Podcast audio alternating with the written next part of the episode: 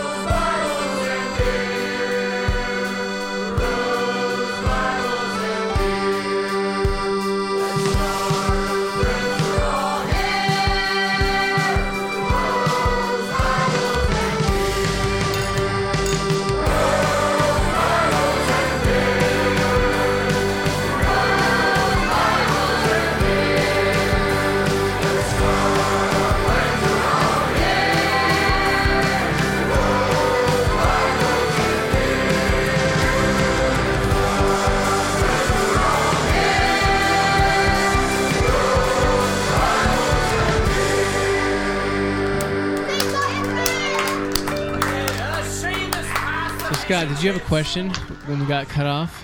Do you remember it? Sorry, bros. 2 out of 3 of us forgive you. Yeah, I won't say who. I just knew you guys needed a potty break. I did, yeah. Zach, can you replay back Brandon's last 2 minutes? Yeah, no. That'd be great. We were talking about just fear having a massive death grip on people. Yeah.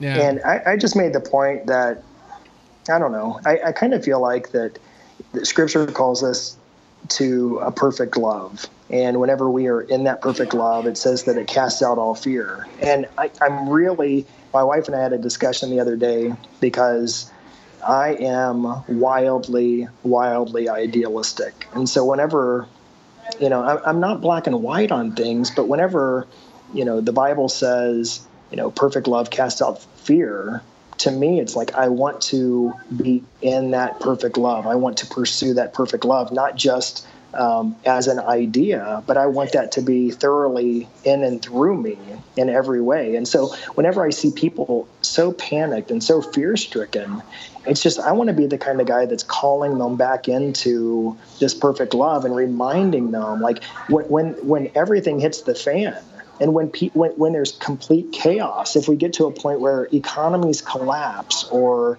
systems are disrupted, there has to be the people of God who are in the midst of that who say, you know what, it's going to be okay. We have a hope that's greater. We have a love that we can reside in that stands firm regardless of how good things are or how bad things are. And I think, while it's idealistic, I think that's who we were made to be. So there's a summary. Oh, yeah, I totally agree with that. And I guess to add to that is that it did he just snap? I can't even look at him. There's something happening with your family back there. I just can't understand why they're being so loud. So hey, funny. Aren't they like 17 years old? Are they female? Calm yourselves. God, he was telling you to did he just snap? Oh, that's so great. Brandon's doing hypnotism on Scott. Spit it out. Oh, and on top of it, we have 4th of July, which lasts from July 2nd through July 12th in Indiana. Wow. You can hear everything outside. You guys take freedom serious. Yeah, the closer to the colonies you get, the more real it gets. No, okay, so I just I agree with that. It doesn't. It's not necessarily saying anything on whether or not things being fulfilled in the first century or things being future to us.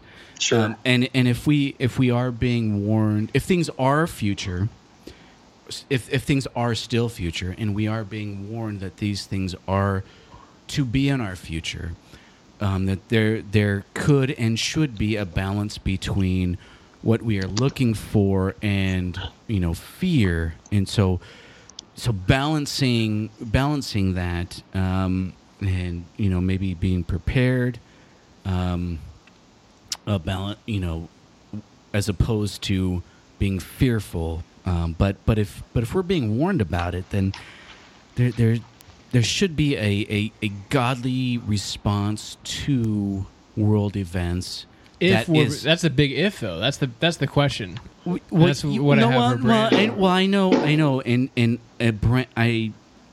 that, and I don't think Brandon was particularly answering. I'm trying to get him to go there. Right. The if. So I'll go there. Right. Despite the if, it would be the same. That there's a godly response to what we see in the world, right? So I think you exactly picked up on it, though, is that no matter if it's past, present, or future, we remain consistent. So that's one thing. Right. But at the same time, if you look at history, is it all not cyclical? Has it all not happened, and is it all not going to happen? Well, and you can see this. There's probably a good case for that, yeah. Yeah, yes. even in the first century, because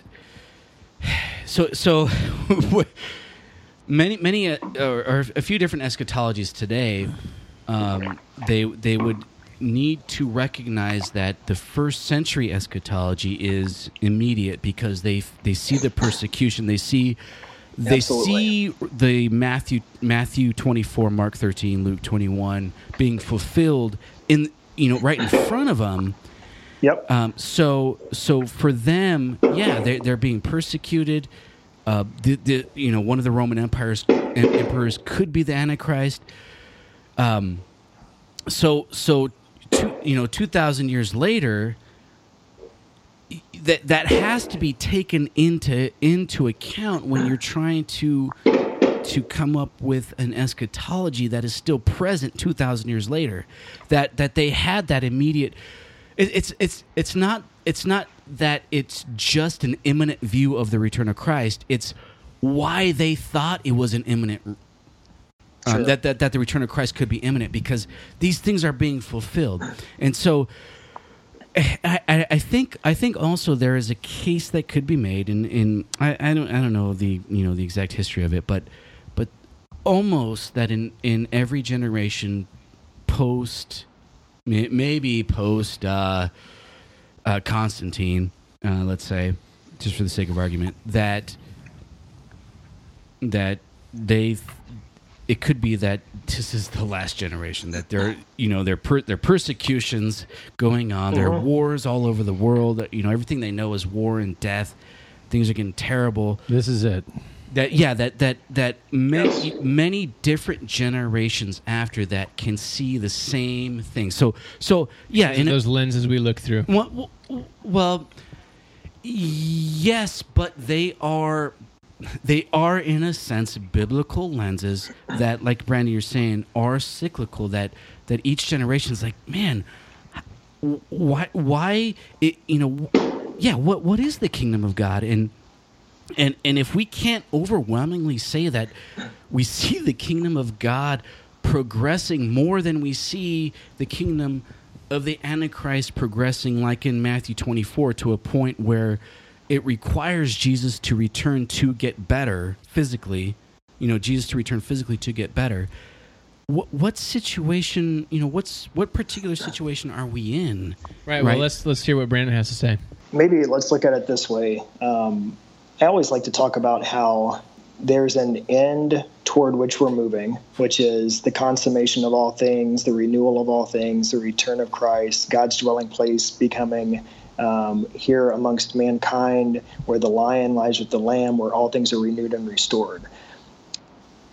To the extent that we will participate in that in the future, we should begin living that and embodying that presently in all that we do. So whether that's individually in our relationship with God, in our relationship with others, relationship in our community, with nature, with animals, what have you, there's a responsibility that we have. And, I think one of the things that I was thinking about while you were talking is how you're exactly right. It always feels like that the end is imminent, no matter, you know, if you're talking about first century, whether you're talking about today. Yes, we've seen cycles. The Bible talks about there will be antichrists and, you know, more antichrist figures, what have you. I think that there's a cycle that we see in Matthew 24. It talks about wars and pestilence and earthquakes and, you know, rumors of wars and kingdom against kingdom, and every single thing that you say, you can look at every single generation and you see this cyclical pattern over and over again, where people are always on the edge of their seats and always, you know, mindful about what could be happening. And I think that there's an anticipation that we have. We have a responsibility and we have an anticipation presently. But if you think about the parable of the bridegroom, the you 10 know, virgins, one of the virgins. Well, that was a different one. I think that that's what them keeping. Well, I did reference it in my book because it talks about being resourceful and keeping your light burning, the light of Christ burning until the bridegroom returns. And so there's a responsibility for us to be resourceful, to be those who are taking out this light and keeping the light going in the darkness. So I think that half of them didn't take extra oil and the other half did. Right. Yeah, exactly. And so I think that there's a responsibility to be wise, for us to be people who are, you know, extending this light of Christ, this love of Christ, despite the situation. And the thing about that parable that's interesting is that, you know, it was at nighttime. There was darkness. And, you know, I think that darkness is always a metaphor for, you know, people losing hope or brokenness, sadness, fear, what have you. And I think right in the middle of that, it talks about how important it is for those who are anticipating the return of the bridegroom to keep their light shining. So, you know, I think there's that. There's another parable with the wedding feast where it talks about Go out and to the strangers, the poor, and invite everyone in. Yeah, and I'm blanking out, so I'll just turn it back over to you guys. No, I think there are a lot of points of agreement on the different views. It's difficult to get to those agreements because I think people start off with the disagreements first. But there are a lot of points of agreement, and because there are things that are clear in Scripture that we are generally, I say generally, it's universally commanded to do. That these are instructions. The instructions are given to the church, and so it's like, go out, like you said, keep your light shining, but preach the gospel to the ends of the earth. Love your neighbor as yourself, and then all the things that talk about, sanctify Christ in your heart, love the Lord your God with all your heart and mind, soul, and strength. You might cover them all if you keep going. If I keep going, yeah. These things are universal. They are not meant to cease at all. So us. Anyone who is living and claims to be a Christian are held under these things. And you're doing a great job of keeping these things in tension and saying what should be done. However, like practically, it doesn't. Those things aren't being done. Well, when you say practically, though, like we're talking about different eschatological views. But when you say they're not being done now. They could not be being done for whatever reason. So, in what you're saying, are you saying... And if that reason is a poor interpretation of what's actually being taught in Scripture, that's a problem. But in reference to a particular view... So and any view, whether you're a premillennial, postmillennial, amillennial, or if you're a universalist, any of those views can be taken and distorted to a degree where those things aren't being followed. So it's not necessarily a particular view. right? These things are... Well, it is in that certain views allow...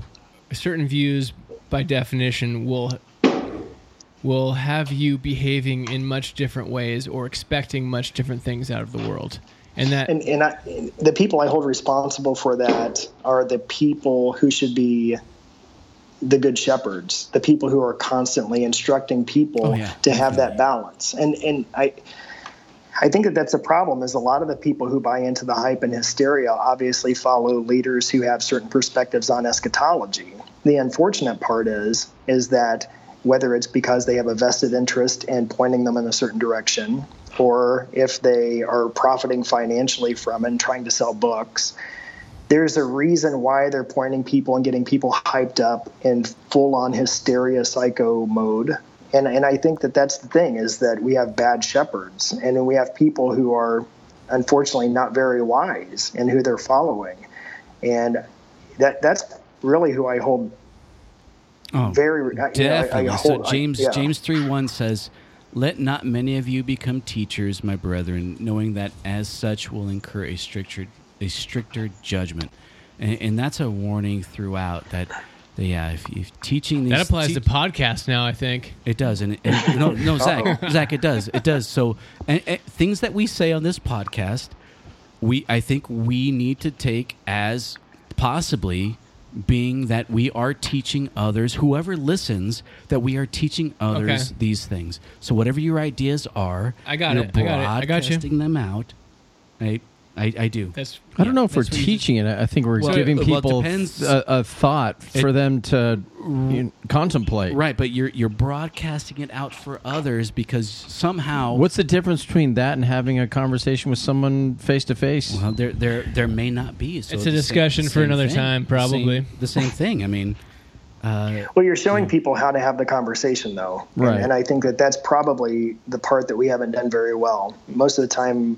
differences of opinion, especially whenever it involves religion, just ends up in name calling and fisticuffs. Hey.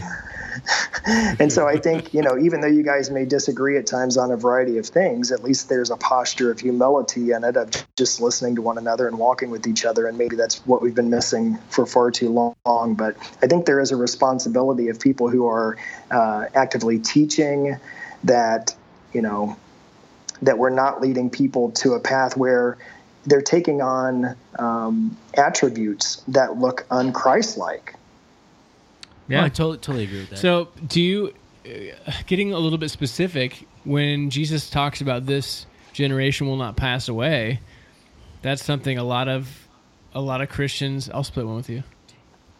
Jeff, you have to drink another beer. Scott's holding up the beer. You have, Jeff. It would not be Christ-like of you to have another beer. So this generation, it makes a difference. I think it has a tangible difference on what you're expecting of the world, and therefore how you operate within it. Never mind that you should have only one mode of operation, and that is in Christ-like love. But when Jesus is talking about this generation, is that generation then, or is that the generation we're in now? Well, I can't really remember the context of it, and of course, Brandon Andress. What does Brandon Andress think? It would be the timestamps of the. What are they called? What do you call those people? The Dave Millsaps of the world. Preterists? Preterists, yeah. It would be the preterist timestamps, I think, basically. Yeah. Soon. So, yeah, I mean, I think that there's definitely a perspective that says that what Jesus was referencing was that the kingdom would be inaugurated, as he was resurrected. And so in their lifetime, there was an inauguration of the kingdom of God that John the Baptist had been preaching ahead of time, that Jesus came and embodied and lived out and demonstrated thoroughly. So it's like the kingdom has already started to come. The kingdom has come presently, and it has not only come, but it's coming. And so it's both present and future. It's, beginning to live it presently. And I think that that's the awesome opportunity that we have, is that, the Bible says that we have a foretaste of what's to come, or it talks about that we, as this new creation, are the first fruits of new creation. Well, the first fruits are the first part of the harvest. The rest is yet to come. And so I think that it's completely in line to understand that, you know, it wasn't specifically talking about one set time in the past or necessarily one set time in the future as much as a kingdom has been inaugurated. It was embodied in Jesus. It was demonstrated through his life and teachings. It was put on display through his death and resurrection. And then the church has been given the task to embody this kingdom and to anticipate it presently, to live it, to extend it until it comes in its fullness at the consummation of all things. How'd you like that answer? It's a great answer. It's a great answer, and I definitely could be guilty of, and I believe. I mean, I believe in Brandon Andress, guys. No, I believe what he just said, and I may be guilty of a little bit of dualism here. But it's probably from where I came from.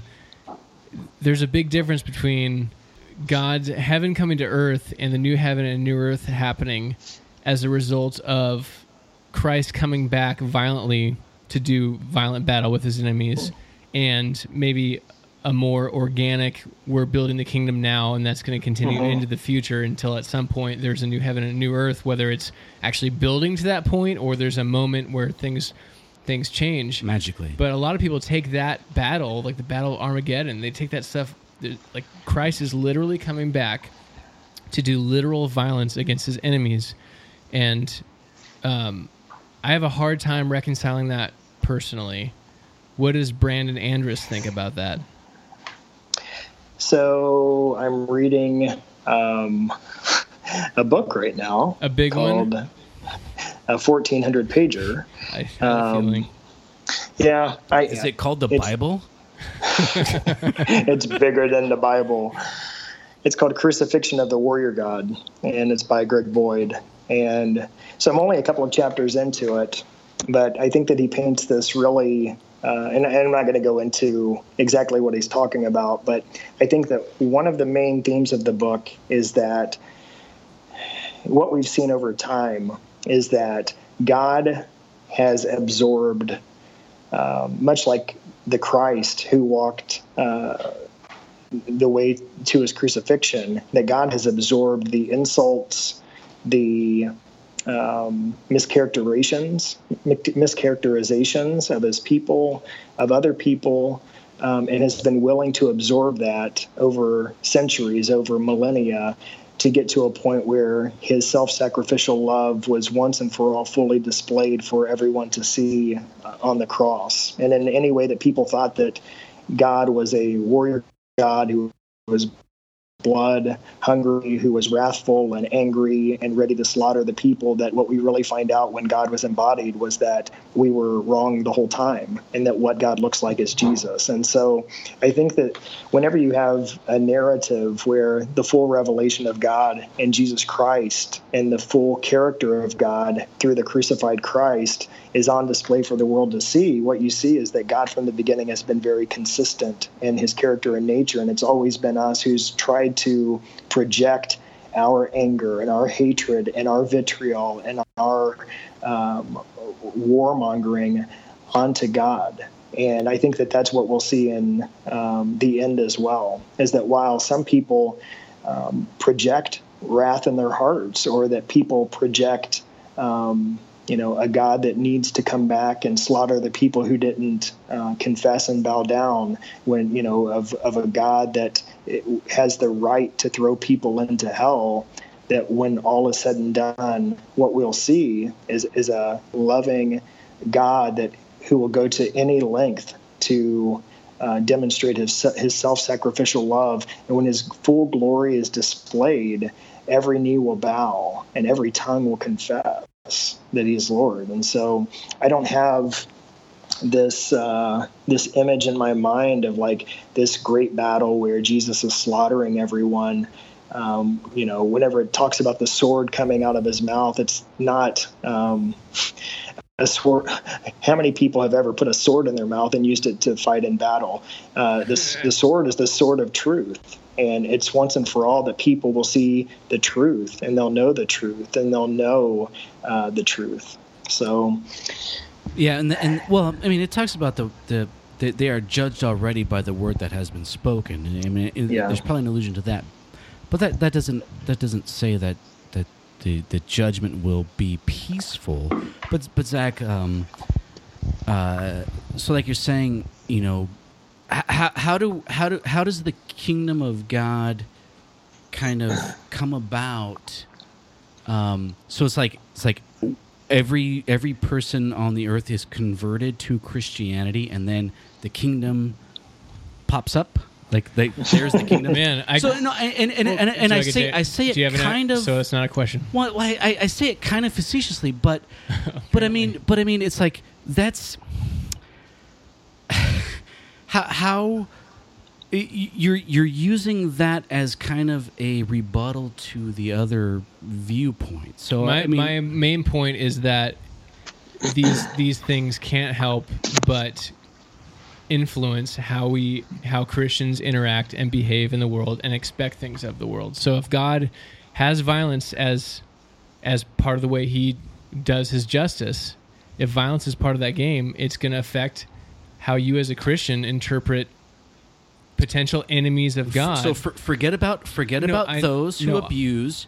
How does the right view of the kingdom of God going forward act out and then produce the kingdom of God actually finally being fulfilled in the world? It's by modeling Christ and loving your enemies. Right. So then praying for those who persecute you. So then is it? And that's how the kingdom builds as more and more people buy into that and realize what's true about that. Okay. So it is then converting. I was being a little facetious, but is it then converting the last person, every last person to Christianity? Well, hold on, Scott. Getting hold to on. The idea hold of on contrasting a second. God being violent in the Old Testament, God being the same yesterday, today, and forever, and His wrath being poured out on unrighteous nations, even His wrath being poured out on His own people, Israel, that we want to somehow say that is not a possibility for God to do in the future. But the possibility that we have is that every last person is converted to Christianity in the end for God's kingdom to come about. I probably wouldn't say it that way necessarily. What would you say? I wouldn't use words like conversion or Christianity or anything like that. I think that God's longing for bending the knee. Like you said, right. Only bending the knee from some people's perspective is coercive, and from other people's perspective, it's coercive? Seeing the truth. I would go like coercive, but yeah. Well, let me say it this way then: is that I kind of hold the view that people will always have choice. People will always have choice to the very end. And, it may come to a point at the very end when God is fully revealed, when God's glory is manifest, on a new heaven and a new earth, that people can still shake their fist and say, I will never bow, I will never confess, I'll never bend a knee for you. And I think that people up until the very end have that choice.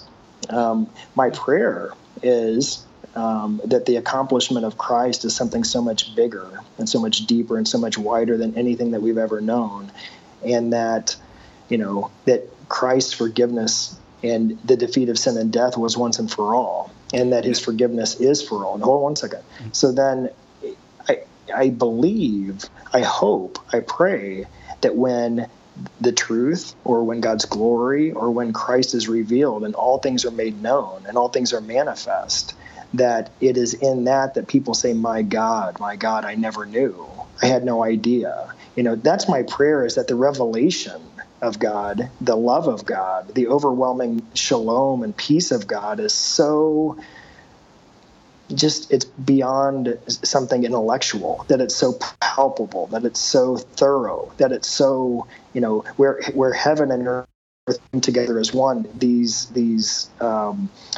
realms that have been separated, these when everything finally once and for all comes together, that people will see that. But I do want to say, though, to your point, is that people up until the very end, yes, have choice, 100%. Yeah, and I appreciate that. And now, in light of Christ being the sacrifice for the entire world, people will. I agree that I think people will have the choice up to the very end. But when you have Christ himself saying to people, "Depart from me, I never knew you," Christ himself saying that paints a different picture of that every knee bowing, equating to some sort of salvific being forever with Christ in that salvific sense. So if Christ himself is saying, "Depart from me, I never knew you," It, at least in my mind, and of course we can argue about that, what goes on in my mind, but they're just that every knee bowing is still like you said. I think there is a choice up to the very end. Of course, I think the very end is in this life, but that's another argument. But whatever the choice is, or whenever the choice ceases, there are still those who will. Who are still qualified as Christ? Christ is still able to say, "Depart from me, I never knew you." So I don't know where that plays into our discussion. My overall point in why the kingdom of God and why eschatology and end times is back on my radar in a way that it hasn't been for a long time is that if you believe. There's a big difference in how you're going to perceive God's enemies and your enemies. Not you, Scott, anybody. Why are you pointing at me? I'm trying to be personal. If God has violence in his playbook, like if God instituting bringing a kingdom of peace, if that's the God you believe in, then not you, Scott, again. You said violence and then kingdom of peace. I just got confused. Exactly. People think that Jesus is the Prince of Peace, and one of the ways he gets that peace is through violence. In the end, he's going to do violence against his enemies. And I'm okay with that. I think that a better picture of God is literally in Christ, and that God is a nonviolent God, and he achieves peace not through violence. That's how Rome did it. So no, that's not how Rome did it. The Pax Romana was achieved. Through violence, they defeated their enemies, and then peace came after they defeated their enemies. There was no enemy left to fight. I know. And then there's peace. That's exactly. And I don't think I think God's kingdom is not of this world. The opposite. But okay. But then there are plenty of instances in the Old Testament where God does violence. Well, no. I don't. Whatever. Convince what? Convince no, whatever. Because it matters, Scott. But does God? Has God ever displayed violence? I think that's my question. No, has God not ever displayed violence? We're changing the argument. My point is, when it comes to end times, is that people it affects how you interact in this world today, and I think that Brandon has done a great job. Talking about how it should, and even you, Scott, have agreed with Brandon and had good. So for the listener, Scott is just keep going. I'm trying to hold myself back. Nah, Scott's just waiting till I'm done. I think we gotta call this to a close. Oh, no, I was gonna Brandon. No, go ahead. I'm gonna ask Brandon a real quick question when you're done. No, I'm done. I mean, I'm not done. So go ahead, Brandon. No, I'm not asking a question. My amygdala is sufficiently enlarged. And I'm going to turn it over to Brandon right now. I didn't want to distract you, but I did. I'm sorry. Go for it, Scott. I'm sorry. Okay. Sorry. I'm sorry. You're not, but go ahead. Don't give Scott permission, Brandon. Damn it. But Brandon, real quick. Okay. So Zach and I disagree a lot, and if you listen to the podcast at all, you'll hear that. So when Zach says that, I thought I heard Zach say something to the effect that God doesn't display violence. So Brandon, from your perspective, in Scripture, Old and New Testament, is God portrayed at all as at least meting out violence, wrath, or judgment in response to sin, to not following the commands of God, and that's a big disagreement, and I'm sure it goes beyond Zach and I, but that's something that I think has been brought up recently. So I like your verbiage. You said, was God portrayed? And I would say absolutely. That's the way that God was portrayed in the Old Testament. The one thing that I will say is that there's a large case that can be made, whether you're looking at Ephesians 1 or Colossians 1 or even some scriptures in Galatians that talk about that Jesus was God's fullness. Mm-hmm. Not a part of God, not in a portion of God. Not, that he was an exact representation. That finally, once and for all, we see what this invisible God looks like. We see the character of this God put on display. And so, I guess the answer to your question for me at this point is yes. God has certainly been portrayed as a bloodthirsty, baby-killing, woman slaughtering God that looks very pagan, that looks very primitive, that looks very barbaric. The question is what? How do you reconcile that with a God that is fully embodied in Jesus, and we see something very different than what we see in the Old Testament? So I guess that's a slick way of answering your question to say, if you're asking me, is God bloodthirsty, violent God? I would say the answer is absolutely no. Was so God Matthew 25, that way? Yes. Though. Matthew 25, when the Son of Man returns, is that just metaphor for God doing something that just symbolizes a judgment on unbelievers, or right? Yeah. So you understand, like, people have these ideas because Scripture portrays this as something like you see that there, even in Jesus, there is violence in what Jesus does after the incarnation. Right? Does judgment equal violence? No. I mean, actually, there is judgment does not necessarily mean that you are violent in your judgment. No. So I mean, okay. the judgment once and for all could be love. That could be the judgment. The judgment could be mercy in the end. Is there an indication in Scripture where the judgment is described as ultimately being love? Well, I mean, yeah, I would assume that. I mean, you're right. I'm sorry. Go ahead. Yeah, I was just going to say that the same, and this is why it's even just so difficult to talk about specific verses, because you have to start looking at the overarching narrative of where Scripture is going and how it was fulfilled in Christ, and then what you can anticipate in the future from a very consistent God. Because, I could grab the same verses that say the renewal of all things, or I could talk about every knee will bow, every tongue will confess. And, is the Bible just being loose with the verbiage there? Or are all people going to be saved? Hold on, let him finish his thought. If it's God's will that all will be saved, does that mean that all will be saved?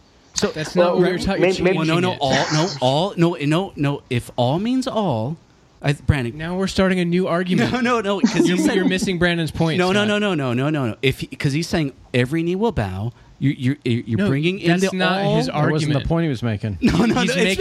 He's making a bigger point though. That is part. That's Scott, part if we stop at every verse. No, it's part of the argument that is being made that if all means all, then it has then. Where do we go from there? If all means all. Now we're having a new argument. No. That's not what Brandon's point was. Go ahead, Brandon.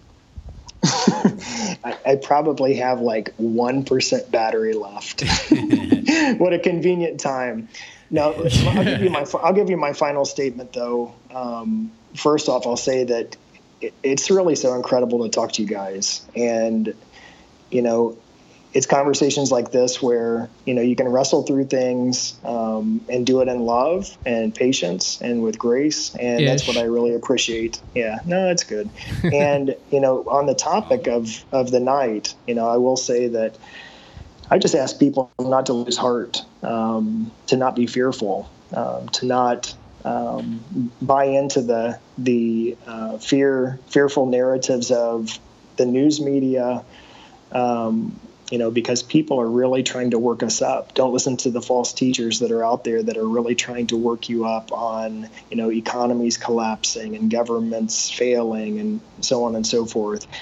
As Christians, we've been given this awesome task and responsibility to be consistent through all of it, you know, from the very beginning to the very end, to be loving, to be patient, to be kind, to, you know, not live out of fear.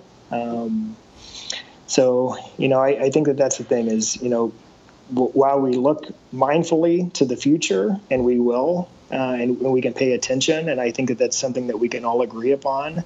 We're not dismissive of the future or any prophetic things that could happen, but at the same time, we cannot lose our identity or our task as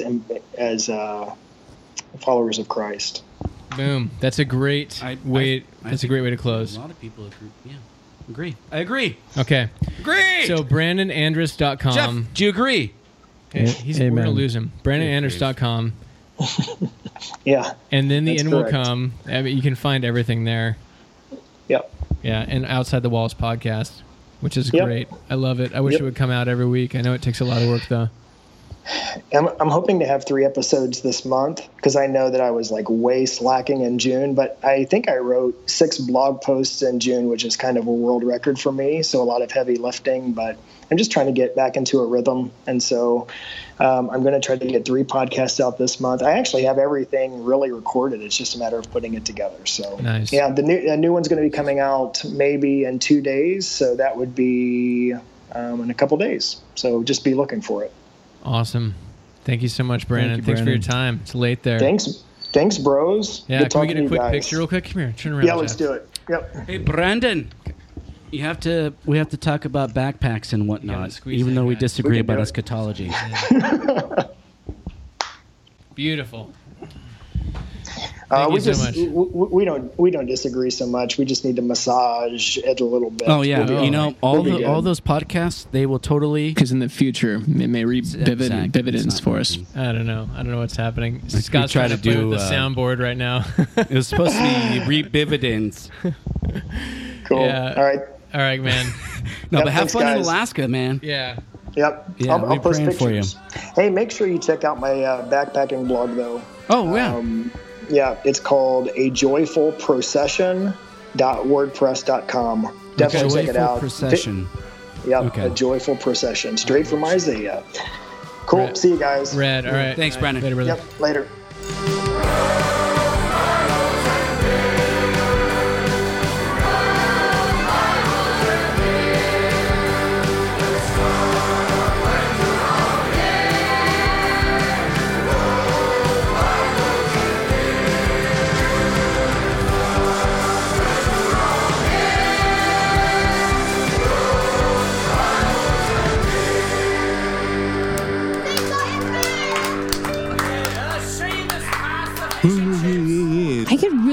Drink. I get slapped a lot. I like the way your shorts fit. I want to clarify because I'm the clarifier. It's cocaine, stupid. Because in the future, it may reap dividends for us.